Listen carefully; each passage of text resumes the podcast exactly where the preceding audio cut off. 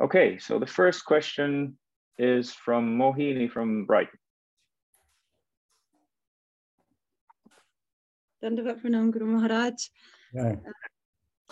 So uh, I had this got the thought of this question a couple of weeks ago because you um, you sometimes uh, say that we have to use uh, the head to soften the heart, and I was wondering like what does it really mean um, to have a soft heart because I might think of it in a sort of a sentimental way or a superficial way. So I was wondering, like, what are the, the characteristics of somebody who has a soft heart, and like, how do they behave, like, towards others or towards themselves, and and what do they not do? Uh, could you kind of give us some, maybe a, summarize what that might mean? Uh huh. Well, yeah, I, I guess I've emphasized the, the problem with the head. So you want to talk about the condition of the heart. Hmm? And just to reiterate that, which I tend to underscore, um, we shouldn't use the head for its own purposes.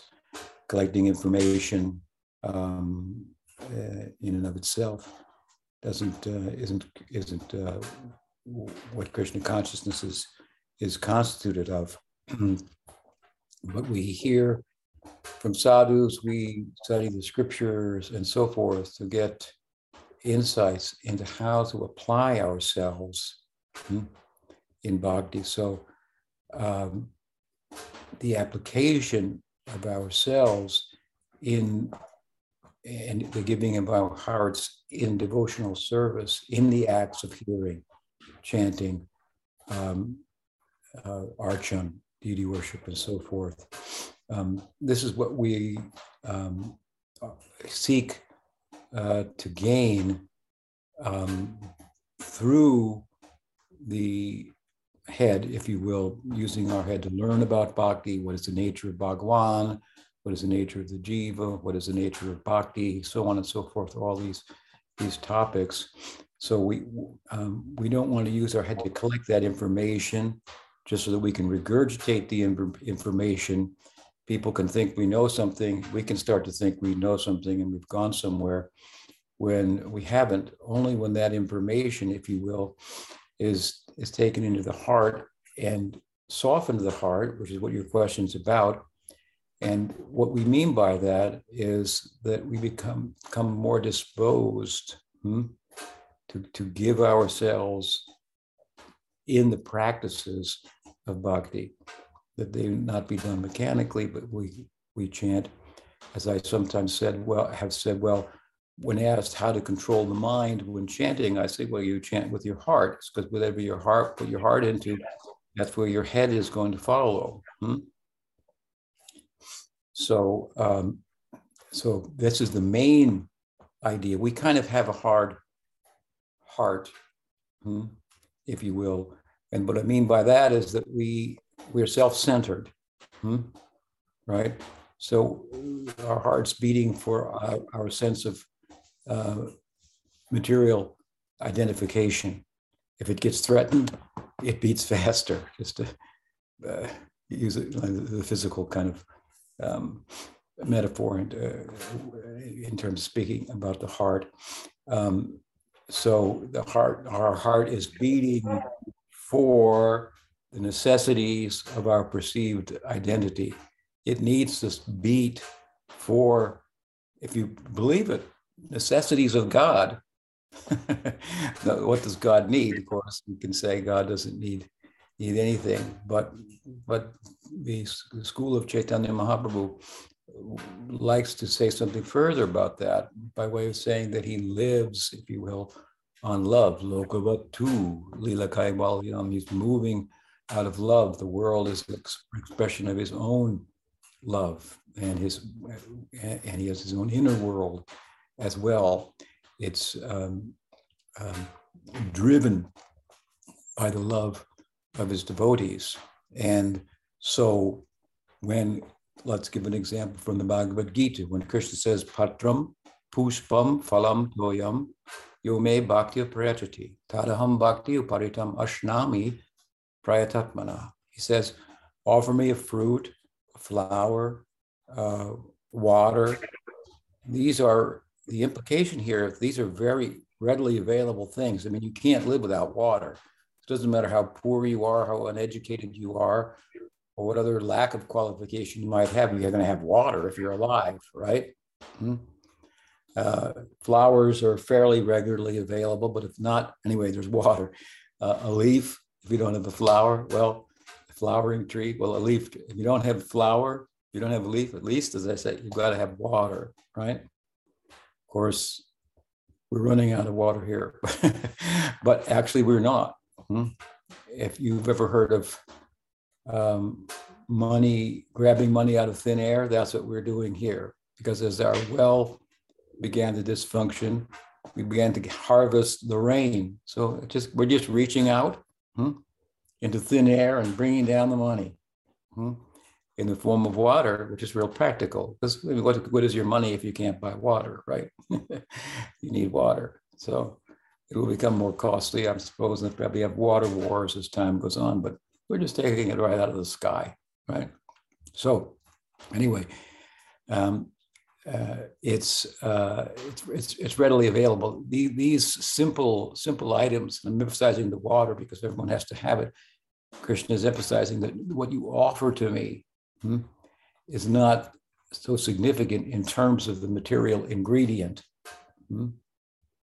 But he says, patram pushpam phalam, patram pushpam, a, a, a, a, leaf, a flower, a fruit, toyam, water, patram pushpam palamtam, yo me bhaktya parachati. If that's offered to me with bhakti, yo me bhakti parachati, tadaham bhakti uparitam. Again, he says, if that's offered me with bhakti, then that item that's offered with bhakti, he says it twice. Hmm? Uh, uh, uh, Ashnami says, I, I'll eat that flower. Flowers usually you don't eat, right? Or the leaf. I'll eat that, right? If, if you offer it. So he's the point is that he's he's living on the bhakti. The famous example is very beautiful. I've cited it before from the Mahabharata when Krishna was invited by Duryodhan, who was adverse to his devotees, the Pandavas, to a royal um, um, assembly where he would be honored as a prince. Um, a huge uh, arrangement was made with trumpeters and drummers, and a huge feast was cooked. And, and Krishna uh, entered the scene there, and he ignored the whole parade and everything that was set up for him, and just went to the house of Vidura. And Vidura wasn't from even a Kshatriya warrior, you know, administrative family, but a laboring family and he wasn't home. His wife was there, and Krishna said, "Feed me, I'm hungry." And she said, "Well, you know what? You know, Duryodhana has made a huge feast for you of all these items cooked in ghee and and so forth." He said, "Well, I don't eat that there. He doesn't like my devotees." Hmm. She said, "Well, I don't have anything." he said, "Well, there's some bananas there." So he said, "Give me a banana." So he picks the, she peels the banana in her ecstasy that Krishna's in her house she was peeling the bananas and giving Krishna the peels and throwing away the banana. Hmm? And Krishna was eating the peels. Hmm? This was, of course, the comment of Narad when, they, when, he, when he didn't show up at the assembly. Where did he go? Said, Well, he went over there. And so they followed him, Narad and uh, and uh, and Yustir, and they were amazed. Yustir was amazed. Look at this. Uh, he's come to my. He's come to, uh, uh, or, or excuse me, not, not Yudhisthira, but um, he's come to my house. And Narad said, that, that's not the most amazing part. He's eating the peels in your house. Hmm? So she had devotion. Hmm? That doesn't mean we should just, you know, offer whatever. It doesn't matter. If we actually, therefore, I've sometimes said, what is the best thing to offer to Krishna? In one sense, it's whatever you like the most, because you're going to be able to offer that with the most feeling, right? I really like pizza. You know, Krishna doesn't eat pizza, you know.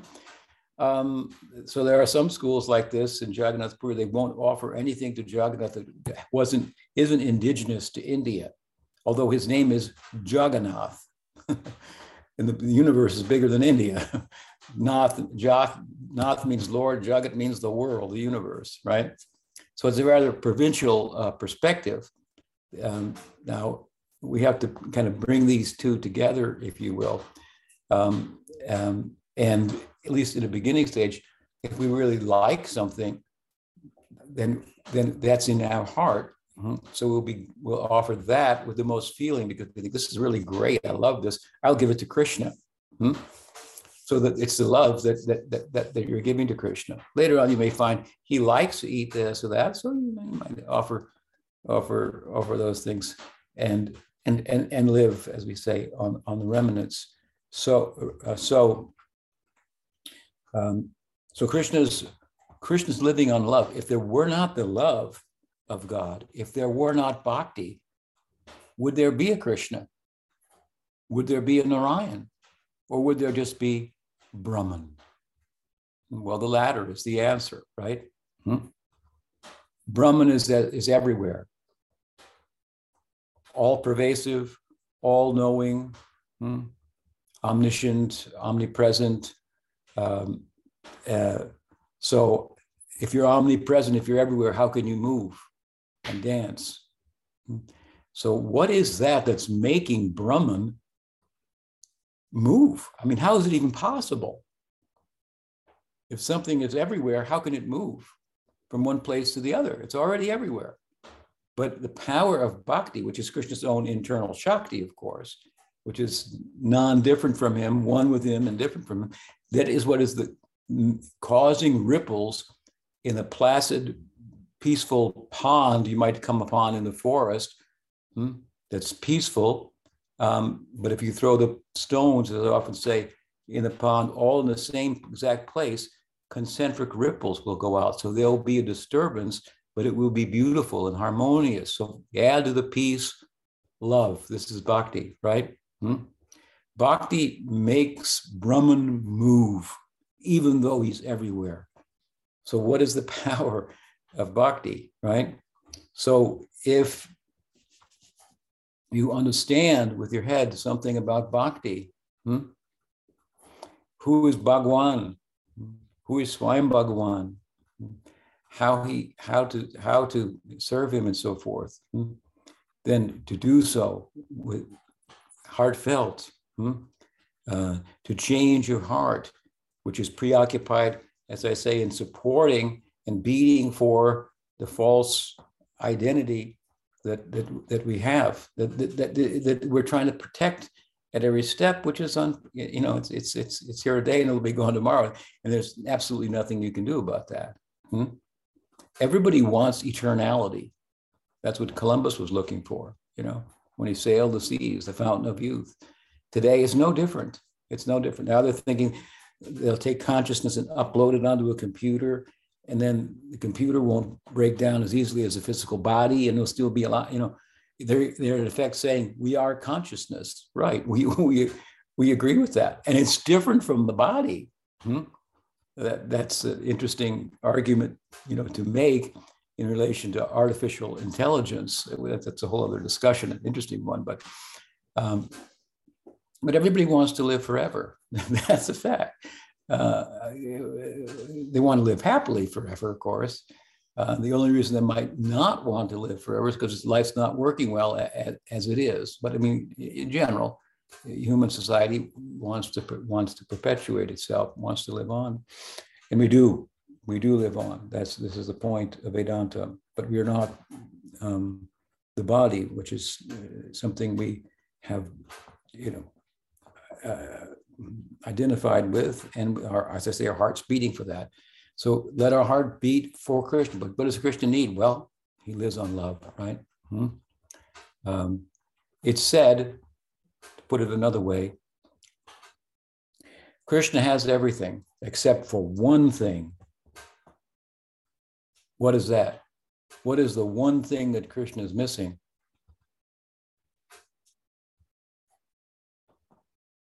Hmm?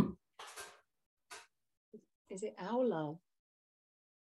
Well, what no, what Krishna is missing is his own heart, because it's been stolen by the gopis. it's been stolen by Radha. So we can give him ours. Hmm? he lost his heart. We'll give him ours. This is the idea. Hmm?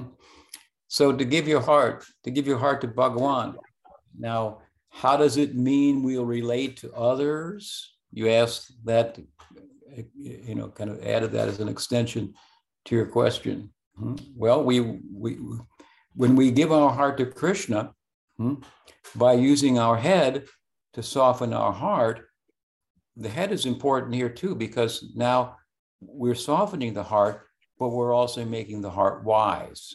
So I've coined the term wise love. Hmm? So there's unwise love, right? Where you can see those two are not going to, that's not going to work. Some objective person can see that relationship uh, is not going to work. Two people infatuated with one another. Um, one's too old, one's too young. Anyone with a little vision, you can see, well, in time, there's going to be a problem here. Or, you know, any, any number of other uh, examples. So there's unwise love. Hmm, I think we all have experience of that. We love things that that we thought he was a Prince Charming, as I say sometimes, and he turned into a couch potato. Hmm. Problem. Hmm. Um, so uh, people constituted, materially speaking, of, of psychic and physical material energy are constantly transforming and changing and and, and, so on. So unwise love, to try to love in relation to things that don't endure. And, and of course, unwise love is also love that looks like love, but it's not. Hmm? It looks like love because I love you, but materially speaking, if I love you, well, there's that means I don't love her or him. I love my kids, but I don't live the kids in Africa that, that are starving. Hmm? I might hear about it and think, oh, that's too bad. Hmm? Meanwhile, I'm all worked up because my, my own child just didn't get, you know, whatever, some third, some first world problem, right? Hmm? Some first world problem. We, we, we, if we live in the first world, then we don't, we don't, we've heard about the third world, but oh, that's too bad.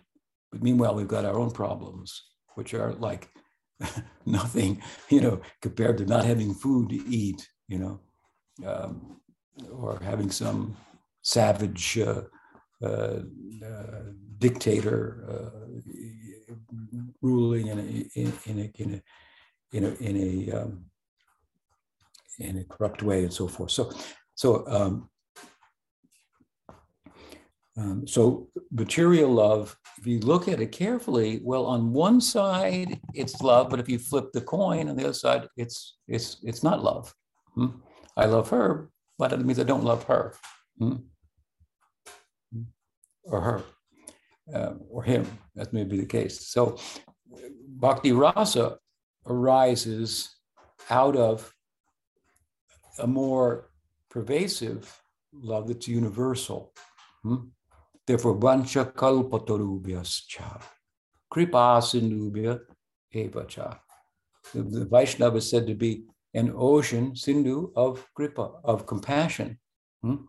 Now, compassion is universal love, hmm? right? It's not just provincial love, but universal love. And Bhakti Rasa arises on top of that, out of that. Hmm? So it, it, it there now there's now there's a universal love is unbiased, and in bhakti there's a bias, but now the bias is on the other side. There's a bias on the lower side I talked about, where one side of the coin is love, flip it over, the other side is hate. Hmm? I love my country, I hate the other country. You know, that's maybe the case. Hmm? We rise above that to universal love. Hmm? And then we come out on the other side, there's a positive bias, like I love Ram, a little more than Krishna. Hmm? I love Krishna uh, more than more than more than Narayan, or as may be the case. Famous story of Hanuman was told by Krishna or by by um, Garuda was told by Krishna, go in Dwarka, go bring Hanuman here. So Garuda flew over and said, Krishna wants to see you. Hop on, I'll take you there the great eagle uh, Garuda. And Hanuman said, Yeah, I'll be there in a minute. He said, What do you mean? Krishna's calling you. What do you mean, a minute? You, what kind of devotee are you? Krishna said you were a great devotee. So Garuda flew back. And then he, he said, You know, I, I didn't bring him because he had because of his attitude. And Krishna said, Oh, that's okay. Go back and tell him Ram wants to see him. Hmm. So Garuda flew back and said, Ram wants to see you. And and and and and he just yelled out, Ram, and then leaped. And then Garuda said, Where the heck did the guy go? Anyway, what, this, this guy's weird. So Garuda's flying back to Dwarka. And when he's flying back to Dwarka, he runs into Hanuman coming back the other way. Ram! He had jumped there so fast, faster than Garuda could fly, hmm? because his, his bias for Ram, Ram Bhakti. But this is beautiful, right? Because Ram, Krishna, and Narayan, they're all one person, right? Different faces of the same, same person. Hmm? So, such as the variegated nature of transcendence. Hmm? Um, so we can have a bias in bhakti. And this bias can show up also, let's say the guru can have a bias. The guru is supposed to be equal to everybody. Yes, equal to everybody, giving everybody an equal opportunity to take advantage of Krishna consciousness, but not everybody does to the same extent. So if somebody really takes advantage, the guru, she, she will be more biased towards that person who's taking advantage listen to that person. Hmm? Um, he, he, the guru may be, may, may be in a position to even to take advice from one of his own disciples that he's in, he's invested so much in that disciple, hmm? invested so much in that disciple that now he wants to draw on that. Hmm? I've invested so much in you. You've applied yourself accordingly. You have insights. Give me those insights. What are your insights about this particular issue? Hmm? We find Chaitanya Mahaprabhu taking the advice of Swarup Damodar. When Raghunath Das Goswami wanted to have the darshan of Chaitanya Mahaprabhu and hear instructions from him, Mahaprabhu said, hey, you should hear from uh, Swarup Damodar. Hmm? So again he asked, Mahaprabhu said, again, you should hear from Swarup Damodar. Put him under Swarup Damodar. Uh, again he asked. Then he said, all right, bring him here. Hmm? He said, you think that I gave you something less by putting you under the care of Swarup Damodar? You don't understand. He knows more than me. I'm trying to understand Radha Bhav. He didn't say this out loud. This is what he meant. I'm Krishna here trying to understand Radha, Radha Bhav, and he is Lalita Sakhi. Hmm? He understands Radha Bhav. He's one of my tutors here. I've put you under him because he knows more than me. Hmm? I'm not cheating you. Hmm? So Gurudev may have persons say, this person you can rely on. I, I, I, take, I even asked his advice on a particular topic or issue where I've asked him to investigate, to, to explore uh, an area of service or an area of Siddhanta and so on and so forth. Hmm? So there can be bias uh, uh, uh on the part of the, uh, the guru, which is, which is also beautiful if we understand it properly. If we don't understand it, of course, then we uh, then uh, we have a very Kanishta understanding. Kanishta understanding is what that the that the verse is more important than the purport. no, the Madhyamadikari understanding is that the is that the purport is more important than the verse. Hmm? I used to meet these people and uh, try to sell them a Bhagavad Gita or a Bhagavatam. And say, you know, what's with the commentary? I just want the verses. Hmm? Well, the commentary is more important hmm?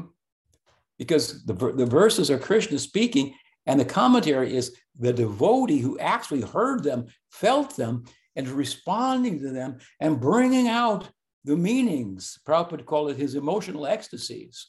Hmm?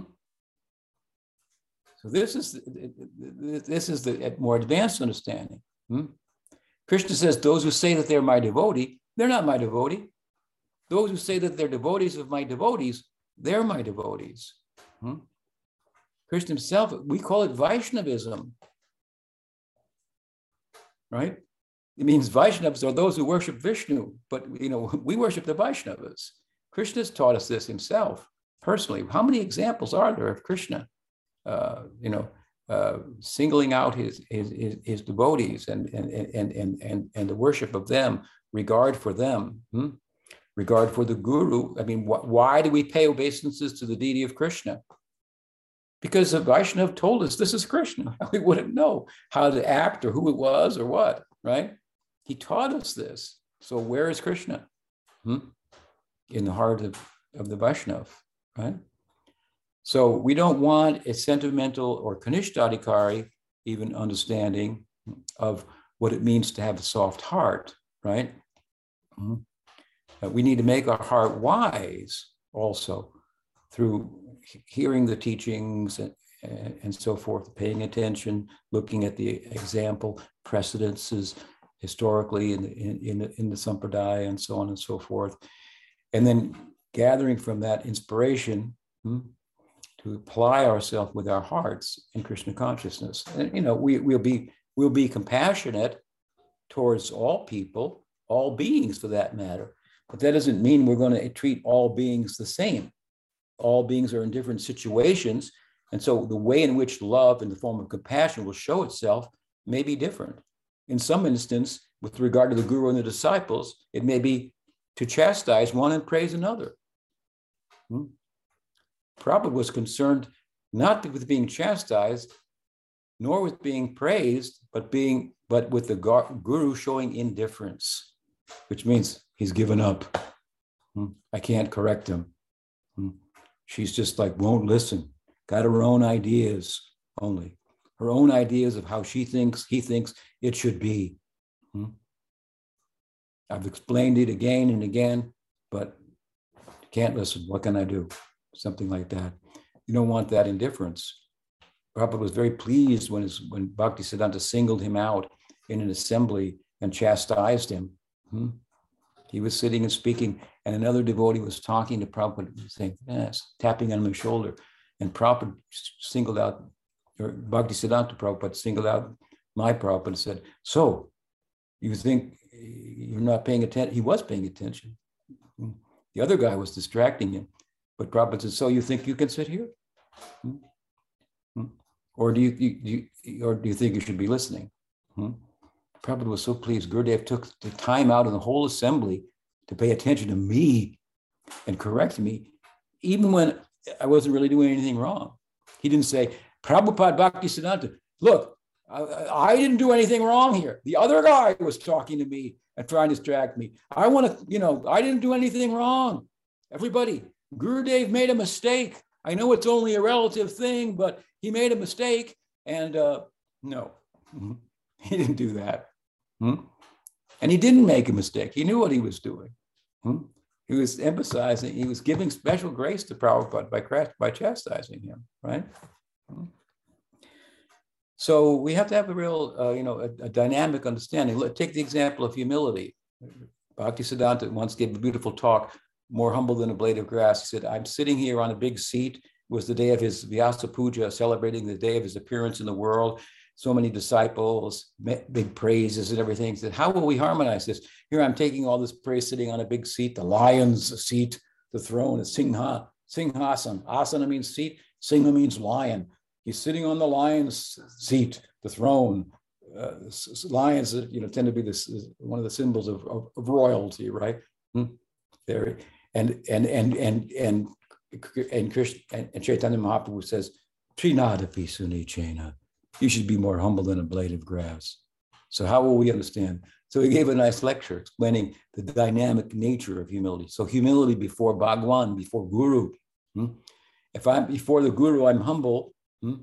That may take the shape of standing up like a lion and roaring at someone who's criticizing or abusing or offending Krishna or offending the guru, offending the devotee, you don't look very humble. Hmm?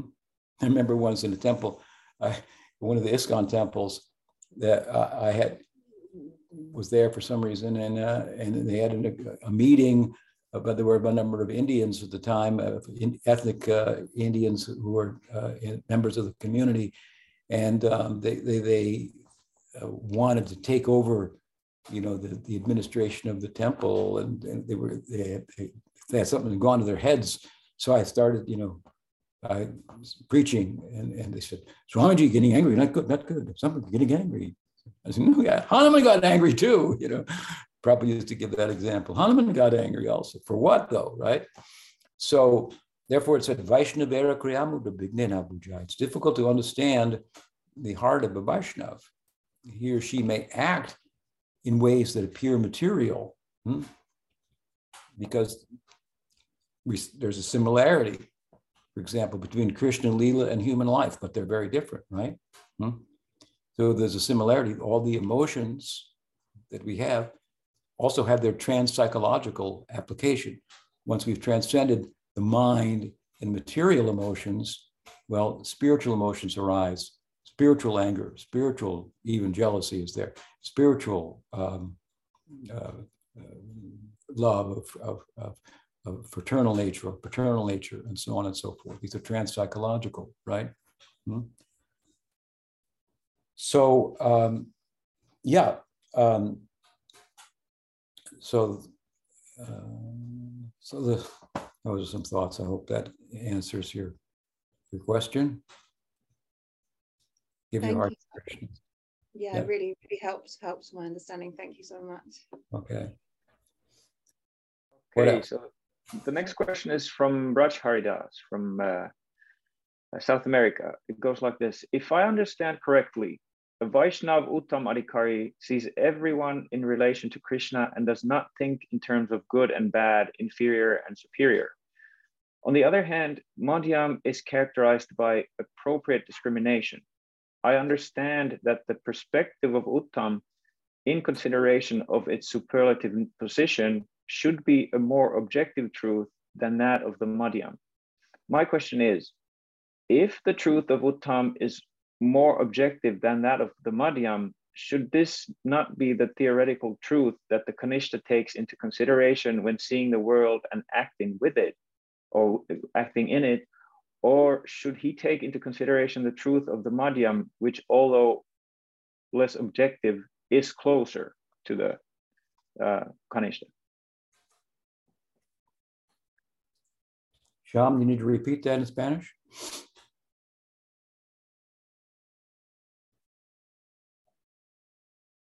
Okay. So uh, what do you mean is by objective is, is, is, that the is that the Uttamadhikari's vision is ultimately real, hmm? objectively real. Everything is moving according to the will of Krishna, whereas the Madhyamadhikari's is not objectively real hmm? and a subjective uh, perspective. Hmm? that's relative. Hmm. I don't think that that's necessarily the right way to think about it. I think both are objectively uh, true. Hmm? Um, um, and um, but they're just different angles from which to look at the uh, whatever there is to look at hmm. uh, the uh, the world. Um, so um, um, with regard to the uh, Kan, uh, Kanishta Adhikari, um, what the, what example the Kanishta Adhikari should follow, what perspective he or she should embrace. Um, it's both. Also, it's both.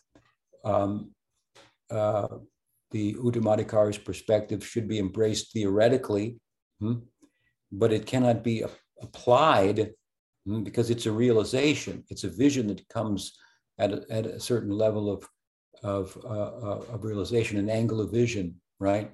Um, whereas the Madhyamadhikari's perspective is one that uh, if one, if the Kanishta focuses on this, hmm, then he or she can begin in practice to apply himself or herself accordingly. And only by that application of the Madhyamadhikari's perspective can one come to the Uttamadhikari's uh, perspective. Um, so uh, let me give you an example. Um, what, which Leela of Chaitanya Mahaprabhu hmm, in Chaitanya Charitamrita should we uh, embrace hmm, more more wholly? Should it be the Adi Lila? Should it be the Antya Lila? Should it be the Madhya Lila? Now, the Antya Lila and the Adi Lila, they're the same, hmm? Although they look very different. In the Adi Lila, Chaitanya Mahaprabhu is uh, up to 24 years old. In the Antya Lila, he's up to 48. In the in the in the in, in, in the Adi Lila, he's moving amongst his devotees in Navadvip. He's known as Vishwambar, Nimai Pandit. He has an intimate relationship. He's known as Sachinandana. Hmm? The, the, the, love, the bliss of Sachi. Um, these are uh, Nimai, Sachinandan, intimate names. Hmm? It's a happy uh, village uh, life, performing Sankirtan and, and so forth. In the Antya Leela, he's a sannyasin. He's distanced from his other devotees. He's become internal. They look very different, but the Antya Leela is a way in which the visible form of Chaitanya Mahaprabhu is, is, is the way in which the sadhaka deha starts to show itself in the Antya Lila, incapable of relating to the world, hmm? entering into the Antya Lila perspective. There's no discrimination there, hmm? uh, right? Uh, Chaitanya Mahaprabhu, when he would enter into Antya Lila perspective or, or the Uttamadhikari perspective, hmm? Then what was his discrimination, right? He heard a woman singing, he ran after the woman, you know. If he was in a Madhyamadhikari perspective, he wouldn't run after a woman as a sannyasi. Right? So, uh, so of course that happened during his anti, his Madhya Lila, but it, there are flashes in which he enters into the Uttamadhikari perspective. But overall, the the the, the Antya Lila showcases the Uttamadhikari perspective. Hmm? I mean, he's incapable of functioning in relation to, to, to, to, the, to the world. Hmm? Uh, and internally, while it looks different from the, uh, from the Adi Lila, internally, what's happening is he's entering into Vrindavan, the Vrindavan Lila. And the Vrindavan Lila, the Braja is non-different than Navadvip. So our goal is Navadvip, that is Shweta Dweep, that is the power of Shweta Dweep, the inner side of the rectangle that surrounds the circle of Gokul in Golok. Hmm? There's an inner, in, inside of that circle and an outside of that circle, all inside the square of Sweta Dweep. Hmm? And the power of Sweta Dweep is inside the circle of Gokul. And that is where you find Navadvip Dham, also non-different from Vrindavan. In his Astakam to Navadvip Rupa Goswami makes the point. Some people say that Navadvip is Vaikuntha in the Paravyam. Some say it's Golok, but those who know the Tattva say it's Vrindavan. Hmm? So the Antya Lila point is, and the Adi Lila, they're the same in the sense in which I'm talking about. Whereas the Madhyam Lila, which is the main part section of the whole Chaitanya Charitamrita, the greater balance, uh, is all teaching how to enter into the courtyard of Srivas, you know, in, in, in, in Rasa Kirtan and experience Vrindavan, how to enter into the Antya Lila, same idea, right? So we're to focus our attention on the Madhya Lila, how Chaitanya Mahaprabhu conducted himself there, how he would exercise some uh, uh, discrimination and so forth. So the so this, this is the way. Hmm? We should focus on the way and the goal, but not the goal as the way. Hmm? The goal is not the way. The goal and the way are the same in one sense, like a mango is the same if it's green or if it's, uh, you know, uh, ripe. Hmm? There's a mango in each case, but also a green mango and a, and a ripe and an unripe. A green mango and a ripe mango are going to be different in t- terms of taste, right? A green mango you can take, you can put some salt on it, taste it. you can make a chutney out of it, but but but ripe mangoes, you're not going to put salt on that, right? Hmm. Uh, so so the madhyam, so I want to say um, madhyam, let's say uh, You know, sadhana bhakti for that matter, bhava bhakti and prem bhakti, they're all the same. They're all bhakti. Still, they are different stages of, of development. So we focus on the goal of the Uttamadhikari, but on, we fo- but also and more so on the way. We don't look at the goal as the way. Hmm? So there's there's a difference between the two. So the Madhyamadhikari perspective is something that the that the Kanishtadhikari can um, identify with. Hmm? He, the Kanishtadhikari, is full of discrimination, or or often the other side is probably lacks discrimination, proper discrimination. In relation to bhakti, for example, the Kanishtadhikari would say, why can't we all just love one another?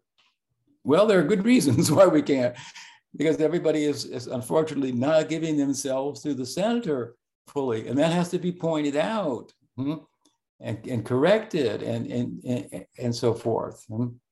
Oh no, the, the, the, correction, why are you being like that? You know, I mean, so they, they'll lack discrimination in a way that an Uttamadhikari lacks discrimination, but the latter Uttamadhikari's lack of discrimination is, is, a, is, a, is, a, is a transcendental reality. Whereas for the Kanishtadhikari, that, uh, that lack of discrimination is, is, a problem. The Madhyamadhikari is discriminating. That means here what we mean by discriminating is using one's discretion hmm, based on scripture. That means intellect, hmm, using the intellect the Kanishtadhikari is not using his or her intellect in bhakti, going through the motions, but not applying the intellect. That's a challenge. It's easy to get easier to get your body going and to do this, but then to get your head and your intellect into it hmm, and not be taken away by the intellect. Hmm. See, this is a this is what sadhana is about: how to apply the intellect in such a way that the intellect doesn't run off with you and you leave Krishna consciousness, but apply the head as I say, to soften the heart, right? Mm-hmm. And so there's a good side to discrimination also, right? Discrimination has a pejorative, you know, connotation. You discriminate between one type of person and another inappropriately. Hmm? Um, but there's a better side uh, of uh, uh, of discrimination that that that is important, right? Hmm? Uh, so we can apply ourselves compassionately, for example, as I said earlier, appropriately to, to, to, the, to the circumstance, which in one case may, may, may mean to embrace somebody, in another case may mean to chastise somebody. Hmm. So the Kanishtadhikari really has to focus on the perspective of the Madhyamadhikari. Hmm. Um, and that perspective takes into consideration things that the Uttamadhikari's perspective doesn't take into consideration. Hmm. Um, uh, the reality. Is it, is it really true that there are some conditioned souls? Yeah, it's really true. That's objectively a fact. Hmm? That's why I say, as I said earlier, I don't think the Madhyamadhikari's perspective is not an objective truth. It is an objective truth.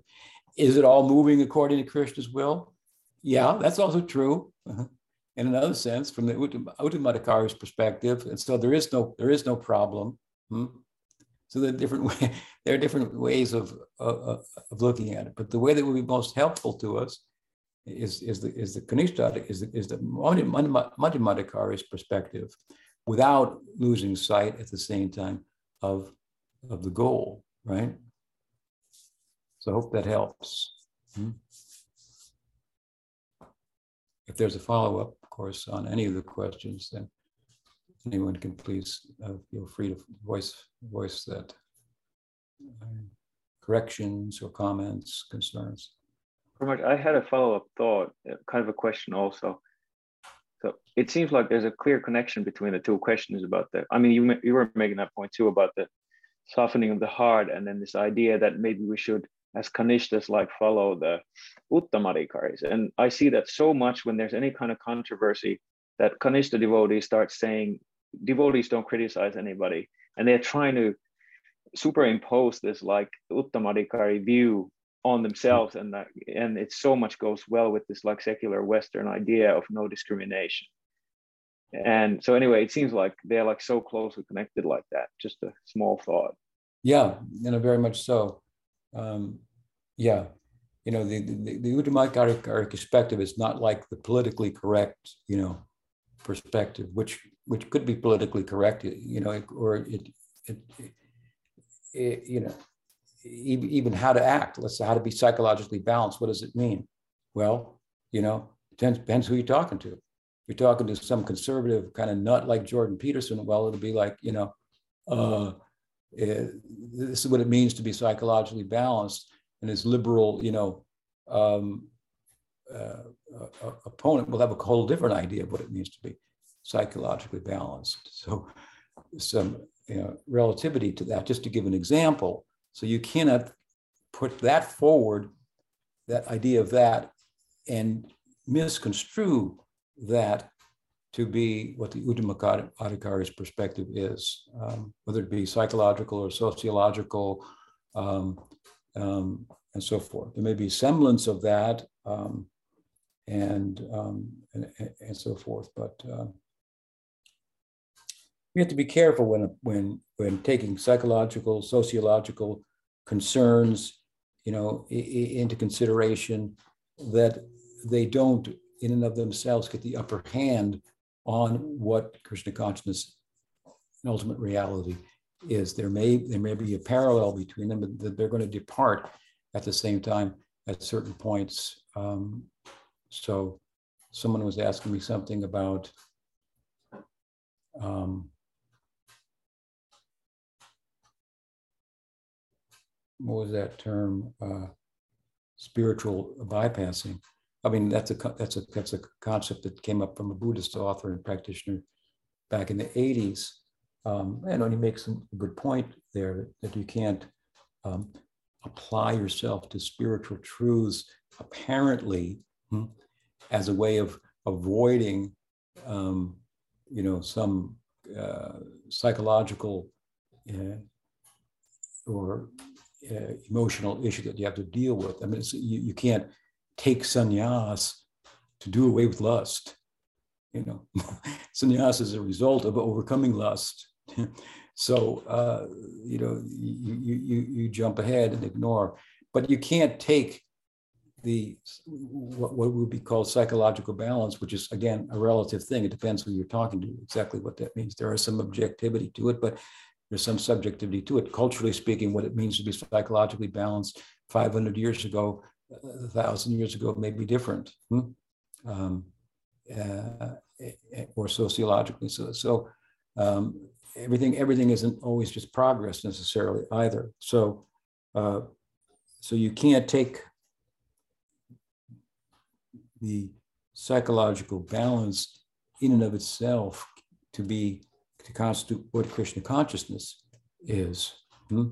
That would be an error. So um, anyway, I'm, I'm, kind of going off track a little bit, but it's an interesting, interesting subject. Um, yeah, I mean, we have to feel, uh, you know, we have to deal with our emotional realities, but we have to factor in the knowledge that we, re- we received from our Guru Parampara also.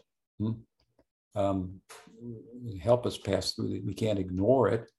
Um, and we can't embrace a universal truth when it's not our adhikar. I mean, the whole thing of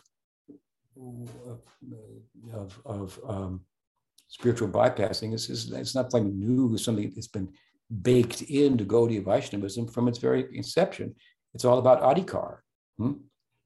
People should function according to their adhikar.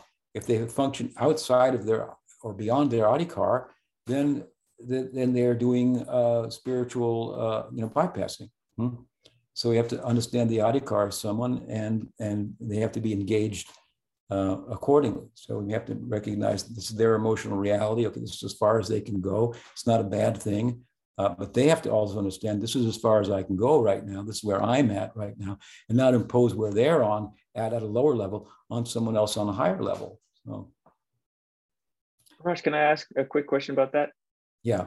So some devotees then say that, well, for example, Prabhupada was kind of like demanding spiritual bypassing of his disciples because he took them on this way higher level than their actual natural adhikar was. So how would you respond to that?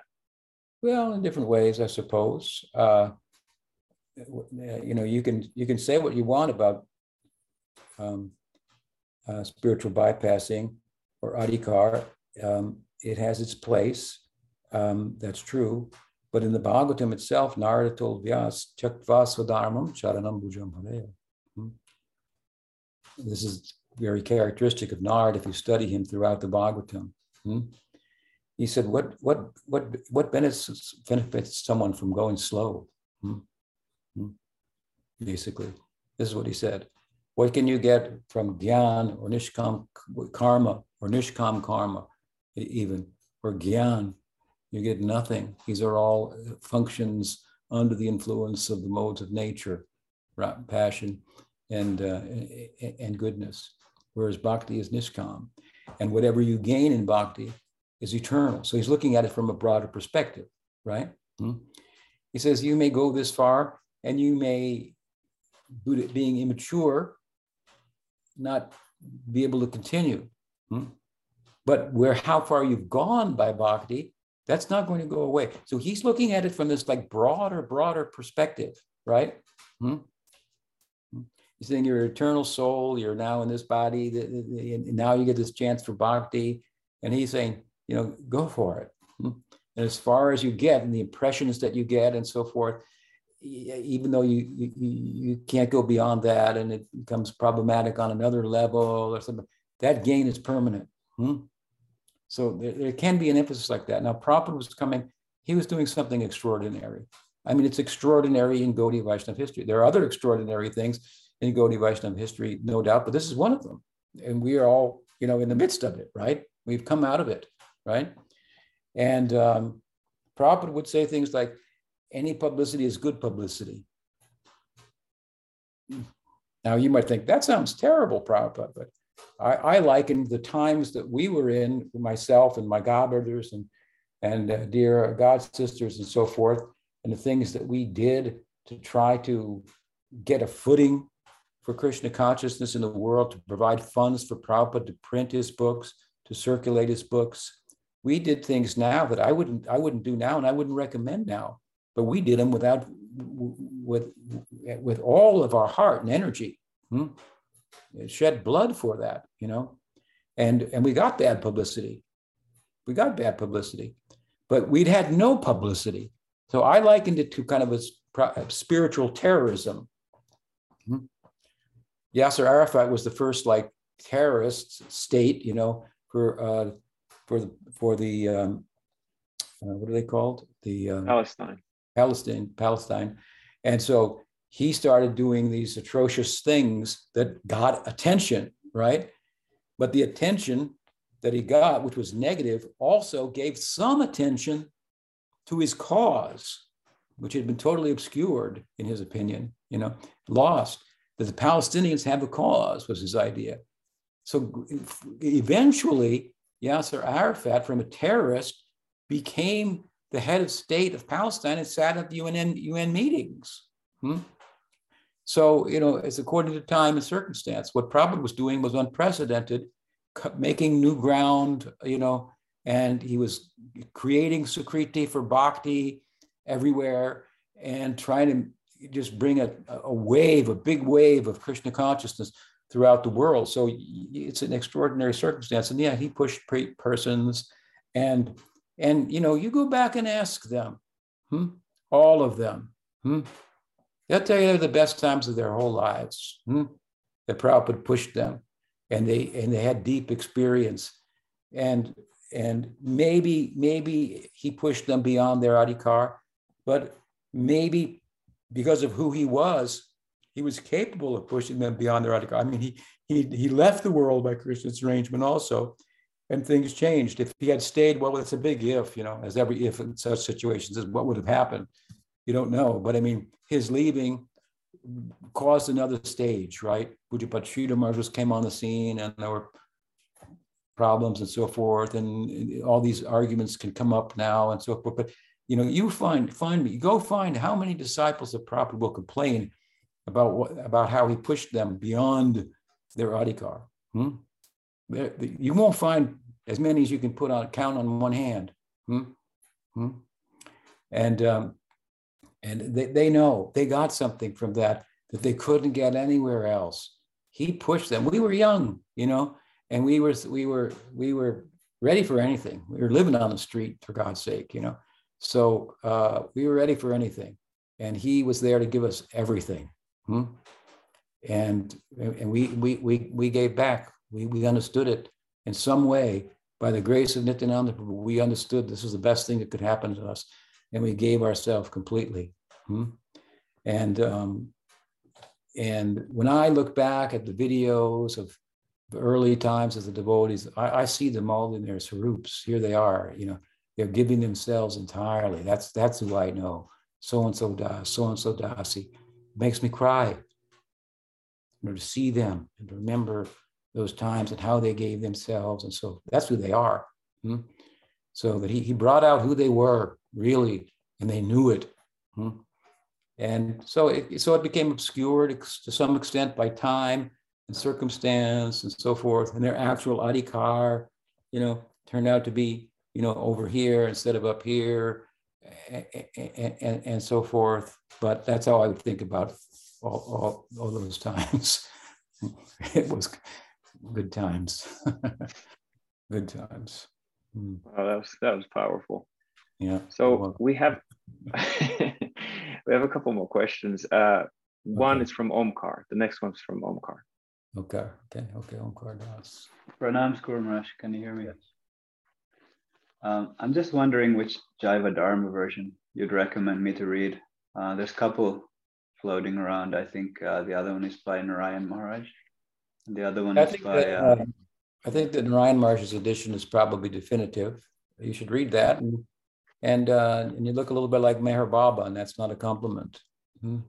Oh, what does that mean? Yeah, well, um, Meher Baba was not a devotee. He was like he dressed like a like a uh, like a Sufi, um, and of course he used to say, "I am Ram, I am Krishna." We took exception to that. He's a person of my early times. But when Sanatan Goswami appeared, like you're appearing before Mahaprabhu, because he wanted to conceal himself hmm, uh, by stealing away from the Muslim government in the night. Hmm, he appeared like a fakir. When Mahaprabhu saw him, he he he, he told, told him to change his dress and attire. So so like uh, Munda Baba, I go again, or yeah, that's nice, Munda Baba, or you know, comb your hair, shave your face, of course. Yeah. You know, I'm, I'm a little unshaven today, but if you live in the Dham, that's another thing. Hmm? Perhaps if you live in the Dham, you shave once every two weeks for a man, once a month. If you're out in the world preaching, representing the public, and they expect you to look like something, then you, you, you meet them on their terms and so forth. Jai. Thank you very much. Yeah. Jai Dharma ki jai. Jai. What else? There's one more question from Sajan. Oh, actually, there's two more questions, but the last one might be too long. So let's take one more. Dandavats Maharaj. Um, so uh, I recently heard a statement by uh, Srila Guru Maharaj uh, in a YouTube video where he says that um, the aprakat lila of, uh, of Krishna is based upon um, repetition and competition. And um, also, I was just wondering, you know, your kind of take on on that.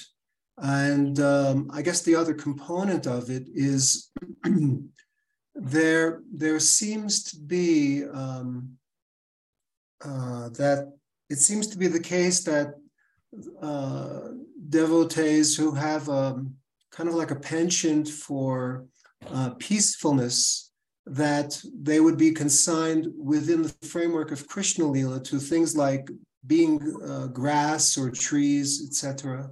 Perhaps, perhaps cows, uh, peacocks, like that. Whereas um, I was just wondering if you if you had ever come across any any kind of indication that there was some some scope, some um, potential for someone who had um, who was not really you know very much inclined towards um, competition and repetition, so to speak, like that. in Krishna Lila, rather than, for example, in Vaikuntha or elsewhere. Like uh, let me say one thing that when, when Sajjan Maharaj refers to Guru Maharaj, of course, he's referring to Pujyapat Sridhar Maharaj. Sajjan Maharaj, many of you don't know, but he was initiated by Prabhupada, first initiation, if I recall correctly. And uh, then eventually he got second initiation from Pujyapat Sridhar Maharaj, who we would affectionately refer to as, as Guru Maharaj. So I've known him for a long time. So when he says Guru Maharaj, he refers to Sridhar Maharaj. And um, and uh, he is one of our Guru Maharajas. so, with regard to your question, I think that um, the uh, repetition in the Leela of Krishna speaks of its um, anurag nature. So, anurag, the characteristic of anurag is that um, uh, seeing Krishna, for example, every time, it's like you've never seen him before. Hmm? Like it knew. So you can find these uh, romantic leelas where Radha's meeting Krishna again, or Krishna's thinking of Radha again, speaking to Subal, and it's like, what are you talking about? You, you know, you were just with her last night, you know. But but it's like remember, like like for like like for the first time, again, it's coming. So the this is the nature of the leela. So the leela repeats itself, right? In the course of the day, you got the same basic activities, although there are variations and so on and so forth.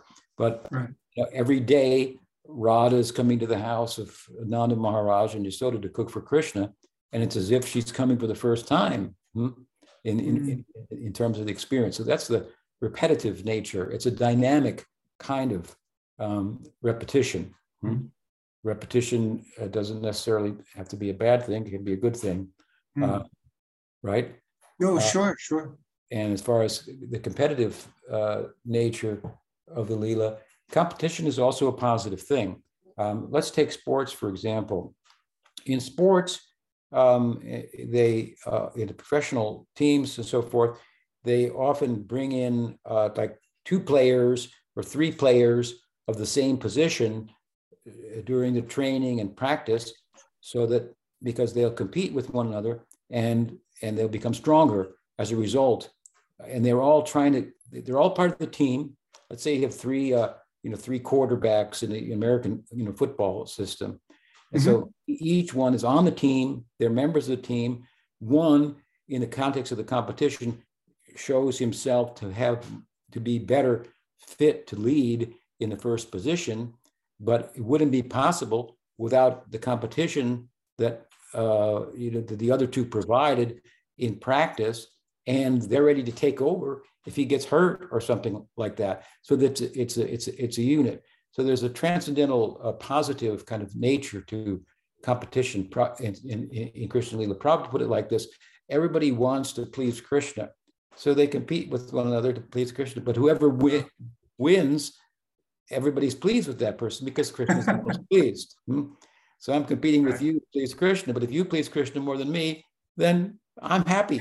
I'm not sad that I lost the competition. Everybody wins the competition.